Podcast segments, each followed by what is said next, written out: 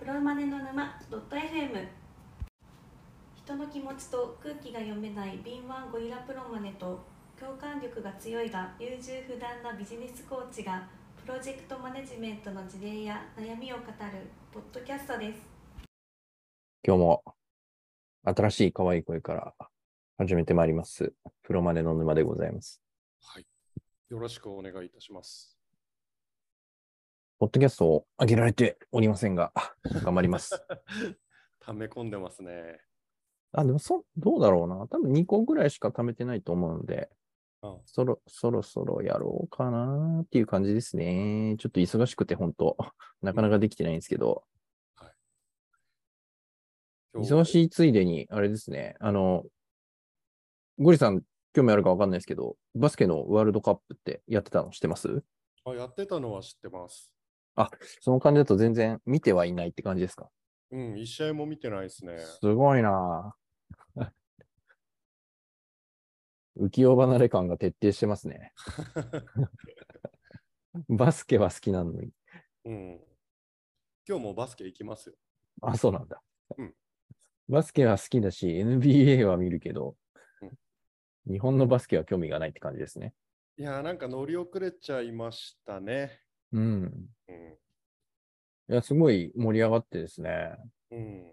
何がすごいかって、やっぱりこの応援で出演されている広瀬すずさんが、どの瞬間を見ても可愛いっていうのはすごいことだなって思うんですけど。確かに。やっぱなんなんていうんですか、その応援席で騒いでるところを急に抜かれたりするわけじゃないですか。うん。で、なんかね、気抜いて変な顔してたりとか、すげえ盛り上がって変な顔してたりしてもおかしくないと思うんですけど、はい。多分どのタイミングでどの角度から切り取っても、あの、美しいっていうのはすごいことじゃないかなって思いますね。ああ、確かにそうですね。やっぱプロってすごいなっていう。うん。どうなんですかね多分、こう、ああいうスポーツのね、こう試合の中継とかで、んーなんかこうタレントさんが起用されることもあると思うんですけど、うんやっぱ効果があるんでしょうね。あるでしょうね。視聴率アップなのか。う。うんん。ね、バレーボールで、なんだっけ、V6 が出てたりね。古いな。例えが古いな。うん。まあ、そうっすよね。まあ、V- V6 はどちらかというと、その V6 を売り出す的な意味もあったと思うんですけど、うんうんち。ょっとそれは置いといて、はい。まあ多分ね、こう、広瀬すずさんがそこに出演したことの、こう、経済、経済効果っていうと大げさだけど、どのくらいね、その結果につながったのかみたいなところはちょっと興味ありますけどね。うん。いなかったパターンっていうのができないから、あんまり可視化できないけど、そうですね。なんかそういうのって、スポーツに本当に芸能人は必要なのかっていうね、ちょっと疑問ではありますね。うん。まあ、そのね、広瀬すずさんが出ます、そういう応援をしていますみたいなうん。PR がいろんな番組とか、なんかニュースとかで流されるわけじゃないですか、きっと。そうですね。そういう効果。あ、そあ、広瀬すずさんがなんか、あ、そういう大会に応援するんだね、みたいな感じで、そのワールドカップみたいなのを知ったっていう人は、まあ、おそらく多くいるんじゃないかなうんとは思いますよ。その芸能人のファンであるがゆえに、そのスポーツイベントを知って見たりする。あるいはその現場に行くみたいな。そうですね。ファン、だから、うん。そうですね。あの、考えてみたんですよ。この広瀬すずさんじゃなかったら、例えば他にどんな選択肢があるのかなっていうのをちょっと考えてみたんですけど、うんうん。まあこ、すごい具体的にピンポイントに集客力を持っている人を使うっていうのを考えたときに、はい。なんかこの辺のターゲットに刺していきたいからこういう人を使おうみたいなのはあると思うんですよね。はい。若い女性に刺していきたいから、うんまあなんか、例えば、そういう層に人気の男性タレントを使うみたいな、はい。そういうセグメントを分けて、じゃあこの人だね、みたいなのは、考え方としてはあると思うんですけど、うんまあ、多分ね、まだ日本バスケって、まだターゲット絞るべき段階ではないと思うんですよね。うんうんうん。っていうか、こう、一網打尽にできる可能性があるというか、うん。老若男女にリーチできる可能性があるタイミングだと思うんですよね、今って。うんうん。だから、そこに、まあ、だから、刺していくっていうよりかは、どちらかというと、もう、シンプルに露出が高まる人を選ぶっていう考え方でよかったのかなと。そんな感じしますね。うん。で露出が高まる人っていうと、ね、誰なんだろうって考えると、大谷翔平。すごい、そうですね。うん。それはトライしたかもしれないですけど、そうですね。すごいですね。それできたら。うんまあ、可能性はあったかもしれないですね。あの、沖縄に毎回来てもらうっていうのができるかどうかは別としてですけど。はいうんあとはステフィン・カリいや、それはないでしょう。ないでしょうっていうか、そこは、あの、訴求できないでしょう。老若男女には。ー。知ってる人はもうすでに視聴してるか。うん。世界バスケ。うん。ワールドカップ。らもうそういう、なんか一般知名度ランキングとか、一般好感度ランキングとか、そういうのの、本当上位から使っていくみたいな発想になると思うんですけどね。うん、なるほど。だから、他の可能性があったとしたら、その、綾瀬はるかさんとか、はいその嵐の誰々さんとか、はいそういうブッキングになったのかなって思うんですけど、ああ、ありそうですね。うん。まあ、そこの昔バスケやってたとかね、うん。お姉ちゃんが昔バスケの選手と付き合ってたとか、そういうバスケ絡みっていう要素も持っている広瀬すずさんっていうのは、えー、まあ、まあ一番ベストな選択だったんじゃないかなっていうふうに思いますけどね。うん。どうなんでしょうね。その、有名芸能人集客力ランキングみたいなののかなり上の方にいらっしゃるってことですよね、きっと。集客力っていうとちょっと表現が変わってくると思うんですけど、どれどれだけその露出を増やせるか、露出を増やす力を持っているのかっていう感じでしょうね。集客というよりかは。そのメディアのに載せる機会を増やせるかっていう、なんかうんワイドショーとか、ネットニュースとか、はい。そこでバリューが出せるかどうかっていう考え方なんだと思いますよ。そういうことですね。なんとなくぼーっとテレビ見てる人とか、んぼーっとスマホ流れている人の目に入るっていうことが大事なんだと思うんですよね。ちょっとクリックしちゃうみたいなことそうですね。そうそうそう。はそうですね。やっぱり大谷翔平かな。い。まあ確かにね、それはいいと思います。あの、できればありだと思いますよ。はい。どんだけお金積めば来てくれるのかっていう話ですけど。まあ、大谷翔平は誰でも知ってますしね。うん。あると思いますね。まあ、うーんそうですね。ちょっと路線近いですけど、あるとしたら本田圭佑かなっていう気はしますけど、ああ、確かに。おまたなんかやるのかってね。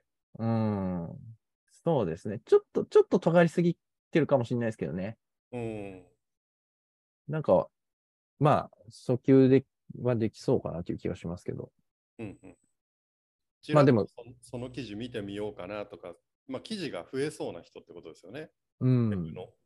そうですね。うん、まあでも、広瀬すずさんっていうことで、私は良かったと思いますよ。まあ、それか、あの、ワンチャンこじはるさん、あれ？こじるりさんか。あ、こじるりさん。はい。小島瑠璃子さんでもいいかと思いますね。はい。なんか外国に行かれてませんでしたっけ？そうみたいですね。あそういう話をしましたね。うん。最近どうなるかちょっと わかんないですけど。っうん。ていう余談余談、余談ですよ。あの、はいそうそう。あの、ジャニーズタレントっていう選択肢ももちろんあるんでしょうけど、はい。まあ、今今の外部環境とか風向きで言うと、ちょっと選択肢から落としてしまったんですがね。うんうん今、ジャニーズ界隈に何が起きてるのかっていう話をしていきたいと思いますよ。はい。芸能芸能ニュースに明るいうつぼがそういう話をしていこうと思うんですけど、はい。すいません、明るくはないです。今日は156話、炎上ポリスですね。そうっすね。これなんか、世の中の概要的にはあんまりゴリさんご存知ない感じですよね。そうですね。まだ炎上してたんだなっていう感じですね。まあ、そもそもこれが炎上しているということをウツボさんに教えてもらいましたからね、私。そうですね。すっごい、こう、ダイジェストで最近何があったかっつうと、うん社長さんが辞めましたと。はい。で、そういう、まあ、性加害問題がありましたっていう事実を認めましたと。はい。まあ、事実認定ってやつですかね。うん当事者が。はい。まあ、認めざるを得ない感じになってきたんですけどね。第三者委員会とかも。うんいろいろ調査とかしてたんで。うん。で、それで、まあ、ちなみに社長変わることになったんですけど、はい。まあ、それをもってっていう感じで、いろいろその CM やら、テレビ出演やらみたいな感じで、ジャニーズタレントを、と契約してた会社が、こう、続々と契約を打ち切ったりっていう、配信をやめたりっていうのが起こっていて、はい。まあ、それを、それがどうなのかとうんいうのがちょっと話題になっているというか、はい。そこに石を放り投げた人が炎上してたりするっていうのが最近起こっていることです。なるほど、なるほど。うん。で、ファクト的には、次のページに、まあ一部ですけど、契約を見直した企業みたいな。出てまして、はい。えっ、と、起用を中止したり、広告配信を見送ったりっていうので、名前が上がっている代表的なところが、花王第一三共、モスバーガー、明治、日産自動車。新規契約や更新を今後はしませんよって言ってるのは、マクドナルド、サントリー、東京会場。うん。継続しますよって言ってるのは、P&G ですね。継続しますよっていうのも無条件でっていうことではないと思うんですけど、様子を見てっていうことだと思いますが、あの、継続は、ここ書いてありますけど、は P&G が発表したその対応方針は、被害の救済とか再発の防止に向けた具体的な行動計画を提出するようにジャニーズ事務所に要求しています。い。うんうんうん。これを前提に雇用を継続しますっていう、あ起用を継続しますって言ってますね。うんうんうん。あと、まあ、継続するって言ってたのは、なんだっけな。ここには載ってないんですけど、ちょっと、うろ覚えなんであんまりいい加減なこと言えないですけど、はい。えー、農水省だったかうんが、なんか、TOKIO の、はいなんか使ってて、それを継続します的な話がありましたね。ちょっとすいません、うろ覚えで。で、と TOKIO をど、TOKIO を継続するしないのところで必ず出てくるのは、TOKIO ってジャニーズとは違うんですよ。はい。なんか独立してて、株式会社 TOKIO なんですね。あ、そうなんですね。はい。ただ、ジャニーズの子会社なんですって。うんうん。で、多分、そのオーナーとしては、その、今、元ジャニーズ社長の、えっ、と、ちょっと名前忘れましたけど、ジュリーさんか、はい。メリーさん、そういう方ですね。確か。まあ、だから、うーん、時用はジャニーズなのか論みたいなのは、ちょっとあると思います。うんうんうんまあ、子会社だからジャニーズと一部だよねっていうふうに見るのが普通なんでしょうけど。今ちょっと検索をしてみましたが、あ、本当ですか？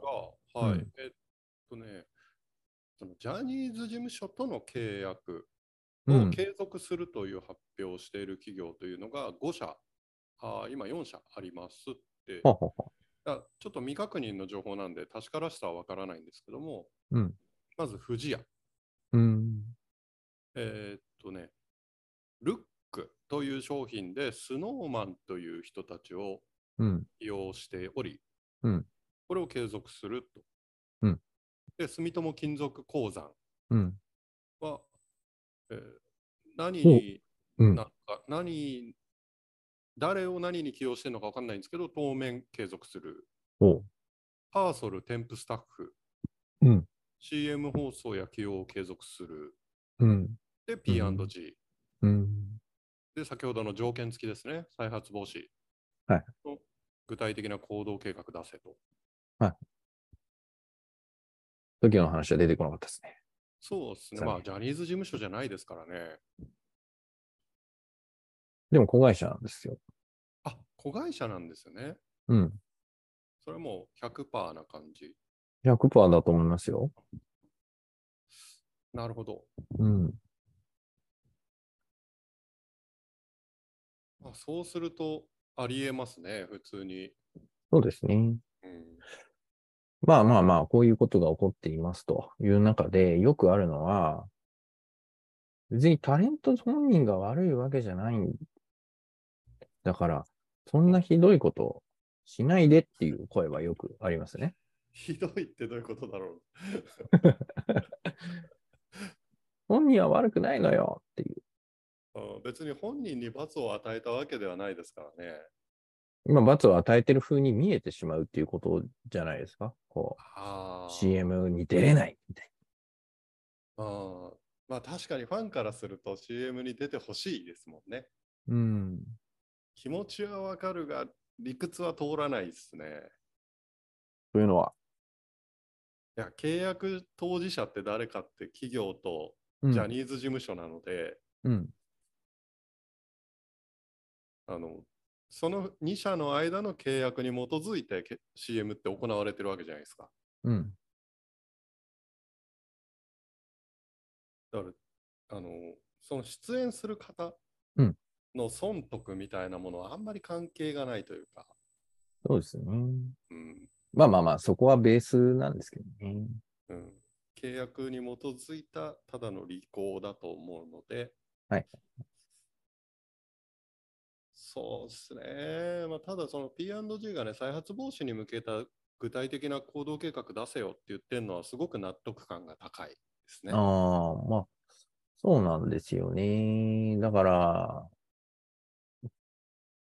なんちゃって専門家の人たちは、よく言う論調としては、やっぱり、日本はコンプライアンス意識が低いんだと。うん。これはもう海外なんかこんなもものは、もうき CM 契約中止どころか、もう海外だったらこんなもう事務所の存続自体が危ういわ、うん。みたいな。はい。海外は厳しいんじゃ、みたいな。日本がぬるいんじゃ、みたいなことをよく言われるんですけど、うん。まあ、一番こう、なんていうんですか、こう、静観うん、ドラスティックではない動きをしている P&G っていうのは外資企業だっていうのはなんか面白いですね。ドラスティックじゃない動き。うん。まあ、納得感強いですけどね、P&G が。はえっ、と、い。ズレがあるっていう、日本のその、専門家風の人たちが言ってることと、はい。実際の外資企業の代表的なところである P&G が取っている動きっていうのが、乖離しているのが、はい。なんか皮肉だなとは思います。なるほど、なるほど。うん。ね、マクドナルドも即時に辞めるわけじゃなくて、期間満了後は更新しないよって言ってるだけなんですよね。うん。そういう意味では、ここに書いてあるね、起用中止。もうその契約の満了を待たずに中止したり、広告の配信を見送るよって言ってるところは、代表的な日系企業ばっかりですね。そうですね。うん。まあまあ、当然それは、なんだろう。契約当事者はタレント本人ではなくて、企業なので、うん。まあ、そりゃ本人がかわいそうっていう気持ちはわかるけれども、本人がどうこうできる話ではないし、うん。うん、っていうのはまあ当然として、はい。そうですね。会社員の我々からするとね、あの、まあそうなりますよねっていうう流れでんすね。まあ別の論点としては、そのまあ会社員の我々っていう話もありましたけど、うん。この契約、ジャニーズと契約している各社の、まあ、社会的責任みたいなところをどう捉えるかみたいなのがうん、本来あるんですけど、あまりそこにはフォーカスが当当たってない感じですね。うん。ちょっとひ被害者っぽく見えてしまっている。ああ、なるほど。けど実際には、まあそこも含めての、け契約をするっていうのはそこもちゃんと精査した上で、取引先を選ばなければいけないんじゃないのっていう、うん。そこの人権の軽視の一端を担っているという見方ですよね。ここの起用した会社が。はい。まあ、我々もね、新規の取引先と契約するときに、バックグラウンドチェックとかやったり、契約の中にね、その反社ではないみたいなところをうん書いたりしますけど、そうですね。うん、そう、ただ業界的に今までね、多分そこは、うん、あんまり触れられてこなかったところなんじゃないかなと思いますね。あ、こういう、こううん、いわゆる芸能界ってことですか？そうですね。うん。まあまあ、いろいろグレーなこともある、ありそうな感じはしますよね。あの、いつぞやの、うん。えっ、と、何でしたっけ、あの、芸人さんたちがたくさんいる事務所。吉本？あ、そう、の問題でも、あの、うん社長さんのコメントとかが、うん。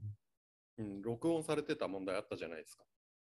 もともとはあれですよね。なんかその反社のパーティーとかに営業行っちゃってみたいなそうですね。話が発端だった気がしますね。はい。やっぱりね、こうビジネスシーンではありえないような言葉遣いとか言っている内容とかが録音されてましたし、うん。業界全体としてその辺のなんていうかな、えーコンプライアンス意識みたいなものはものすごい低いんじゃないかなって想像ができうんますね。うんうんうん。うん。まあなんか芸能っていうこう言葉のルーツをたどっていくと面白いかもしれないですね。おほうほう もう、適当なこと言ってますよ。今、分かってると思いますけど。ねはい。あれって思いました。どこに行こうとしてるんだ はい。いや、要はですね、何が言いたいかというとですね、まあ、なんだろう。まあ、今でいう風俗。風俗ってなんかいろんな言葉の意味がありますけど、まあ、生産業っていう意味意味ですね。と、芸事、芸能っていうのは、うはい。すごく密接に関わっていたものではなかろうかと。はい。日本の歴史的にはそんな感じしますね。これ以上言うことはないですよ。それだけ。うん。ちょっとじゃあ話題ずらしましょうか。あそうですねそうですね。そう。そうしていただかないと私が困るんで。はい。これね、まあ、今日、ウツボさんからこの話聞いて思ったのは、もう業界として、業界団体がな、まあ、あるでしょうから、うん。日本広告なんとか産業みたいな、うんうんうん。なんとか協会みたいなね。ところが仕組み作りを標準化しますと、うん。そのホットラインのような。うん。で、これに違反してしまった、重大な違反がある企業に関しては、こんな罰を与えますとか、うん。まあ、やった方がいいんじゃないかなって思いますね。まあ、それはね、一理あるんですけど、うん。ちょっとそれ聞いて今思ったのは、そのなんか、こう、産業構造としてすすごくいろんなプレーが関わってくるじゃないですか。今、その広告の話でしたけれども、うん広告もあれば、テレビ出演もあれば、映画出演もあれば、ねえ、その、なんか、おニュースとメディア系、うんほ本とか、まあ、こう、あらゆる、こう、業界にまたがってくる話じゃないですか。うんうん。でそうなってくると、その標準的になんかこう、網羅的に、こう、ね、牽制を聞かせることができるのかなっていうのはちょっとシンプルに疑問に思いましたね。広告だけの話ではないし、みたいな。うん。そうですね。ただ、収入の中心は広告にあると思うんですけどね。わかりませんけど、そうかもしれません。うん。そもそもメディアってね、広告収入によって成り立つものじゃないですか。ウェブも含めて。うーん。まあ、そうじゃない形態ももちろんあるんでしょうけど、うん。その、うん、基本は広告収入だと思うので、うん。なのでそういう団体、業界団体が取り締まりみたいなところを強化すると効くんじゃないって思いますけどね。うん。広告か。うん。そうかもしれません。が、あの、なんか、例を挙げると、うんアメリカだと、やっぱこの辺の話で、はい。話題になったのは映画でしたね。うんうん何でしたっけ？あの、何でしたっけとか言うとあれなんですけど、ちょっと具体的な人の名前は出てこないですけど、そのはい、有名なね、監督さんが、はいまあ、セクハラみたいな感じで、うんこう、出演者に対してってことですか？そうです、そうです、そうです。うん。で、どんどんこう、カミングアウトされて、みたいな話があったじゃないですか。なんかありましたね。あったじゃないですか。で、まあ結構その、映画業界として、はい。まあそれを問題視して、ちょっとどういうふうに対策したかとか、ちょっと覚えてないですけど、うんアメリカは、その、ね、印象論ですけど、映画、広告っていうよりも、映画業界で、うんまあそういう動きが進んだっていう印象がありますね。うん。うんうん。なんていう監督だったかな。ちょっと待ってください。今検索してますけど。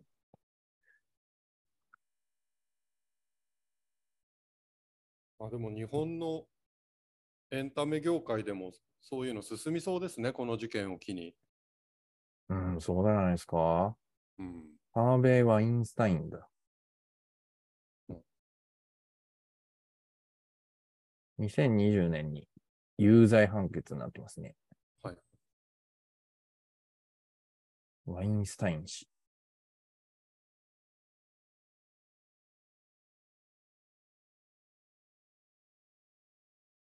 で、なんかそれがなんか、なんとか運動みたいなのにうん、つながってたじゃないですか。もう、すごいだ。ザルザルですけど。ああ。何でした、何でしたっけ？なんとか運動。あ、そうそうそうそう。やばいな。はいなんとか運動とかそうそうそうそう。えーこれはじゃあ、乗っかりコンプライアンスなのか？乗っかりコンプライアンスってなんだって話なんですけど。そうですね。うんうん、まあ企業側はね、イメージを求めてアイドルを起用してるわけですから、イメージが崩れるならば起用しませんはなんか当然な気はしますけど、うん。採用の前にそういった非人道的な行為が社内で行われていることに気づけとうん。いう論調なわけですよね。多分この乗っかりコンプライアンスって言ってるのはね。いやいやいや、そんな、そんな深く考えてないと思いますよ。ああ、そうですか。あえっ、と、乗っかり、乗っかりコンプライアンスっていう言葉を発したのはガクトさんですね、ちなみに。ああ、なるほど。はい。で、ガクトさんはどういう文脈で言ってたかっていうと、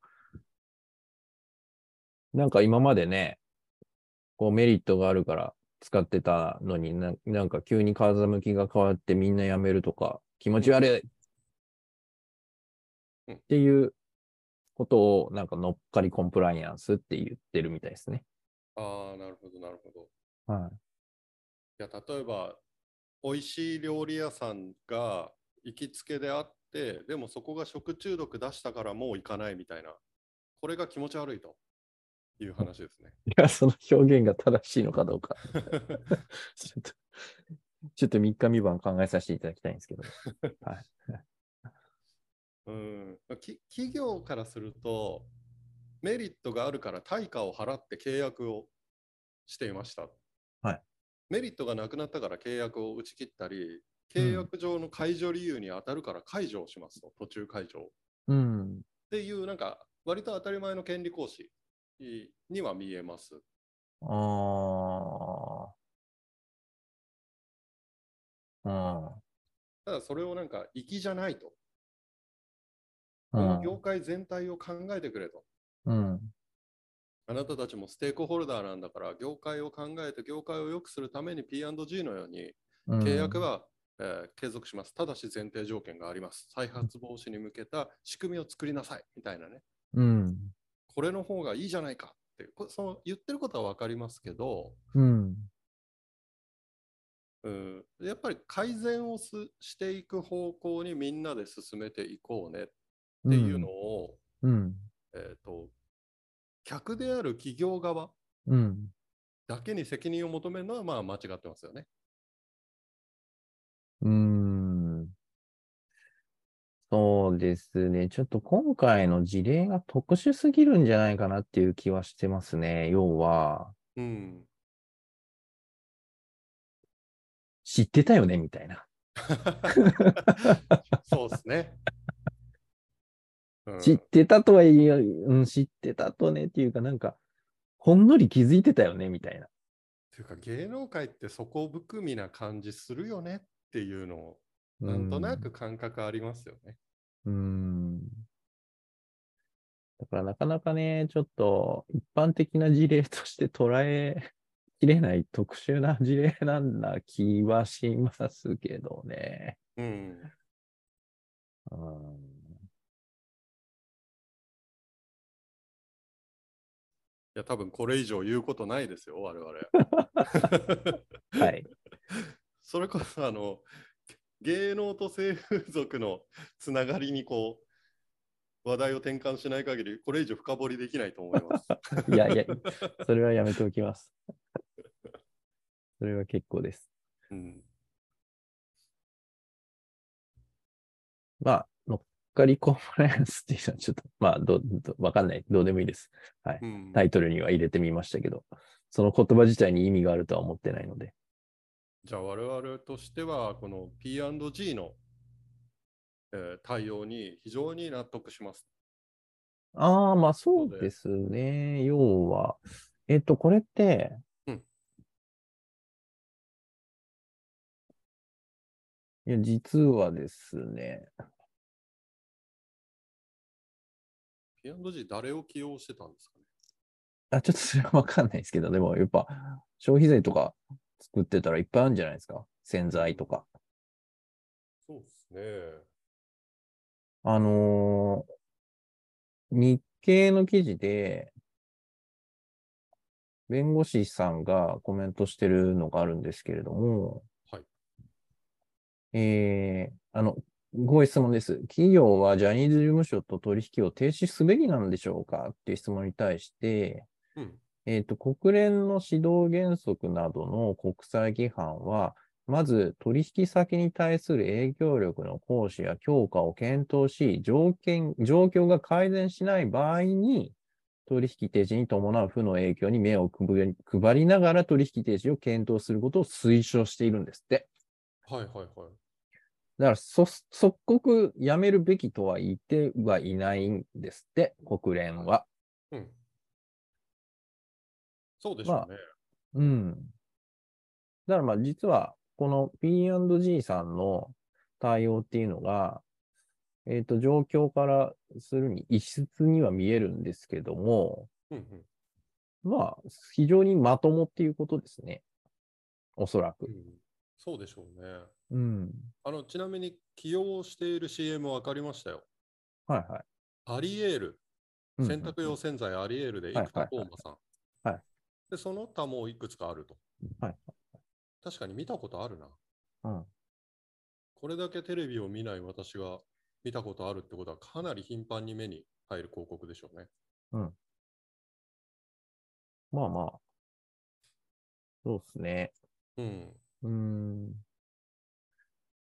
じゃあ非常に納得感高いですよ。うーん。まあ、こういう会社がもっとあってもいい感じはしますね。こう、なんかエキソンテ、エキセントリックに。うわ、もう、やばいじゃん、これ。犯罪集団だ。犯罪集団と付き合ってたら、もう世間様から怒られる。うわ、即刻契約解除だうん。言うほどあ慌てる必要はないのかもしれないですねっていう。そうですね。はい。あの、まあ日本ってそういうイメージ強いですよね。そういう行動を取りがちな文化だと思います。なんか偉い偉い人が、偉い人が深く考えてそういうこと言っちゃうんじゃないですか。やばいだろ、これ。つってなんとかしろよみたいうん。村八部が怖いからイメージの悪い人には近づかないっていうね、すぐに手を切る。な。はいはいはいはい。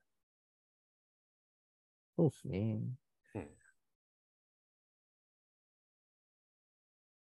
まあまあ。というわけで、皆さんも、まあ、状況を見ながら判断するっていうことで、よろしいんじゃないでしょうか。そうですね。はい。まあ、あとそう、いいニュースを持ってくる人は有能に見えて、悪いニュースを持ってくる人は無能に見える。で、これ心理学的にはよくある話じゃないですか。おうまあまあ、言ってることはわかりますけど。はいうんなので、こう、えーイメージダウンの状況にいる、その、その集団に入らない、その集団の近くにいない、自分の姿をこう別に映す。うん例えばその社長から叱られているあるチームがあったら、そのチームとの近くに立たないうん。みたいな戦略を人って取りがちなんですけど、うん。みんな心理的にそういう働きがあるんだよということを自覚しておけばうん。済む問題なんですよね、本当は。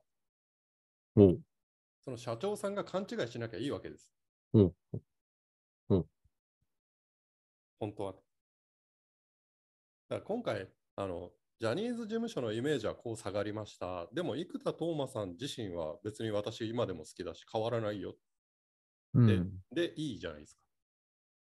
その方がジャニーズに属しているから一緒にイメージが下がる効果があるんだ。心理的にはそういう効果って働きがちだから、えーあえて一段階上げてみようみたいなことですね。あまあ、はい、そのイイメージの良し悪しっていうところだけをはい論点にすると、はい、そうですね。そうですね。はい。もうちょっと話がぐるぐるしちゃうので、はい。この辺にしておきましょうか。まあ、あまりイメイメージの話はしてなかったっていう、この場では。はい。まあ、引き続き P&G の製品を買っていきましょう。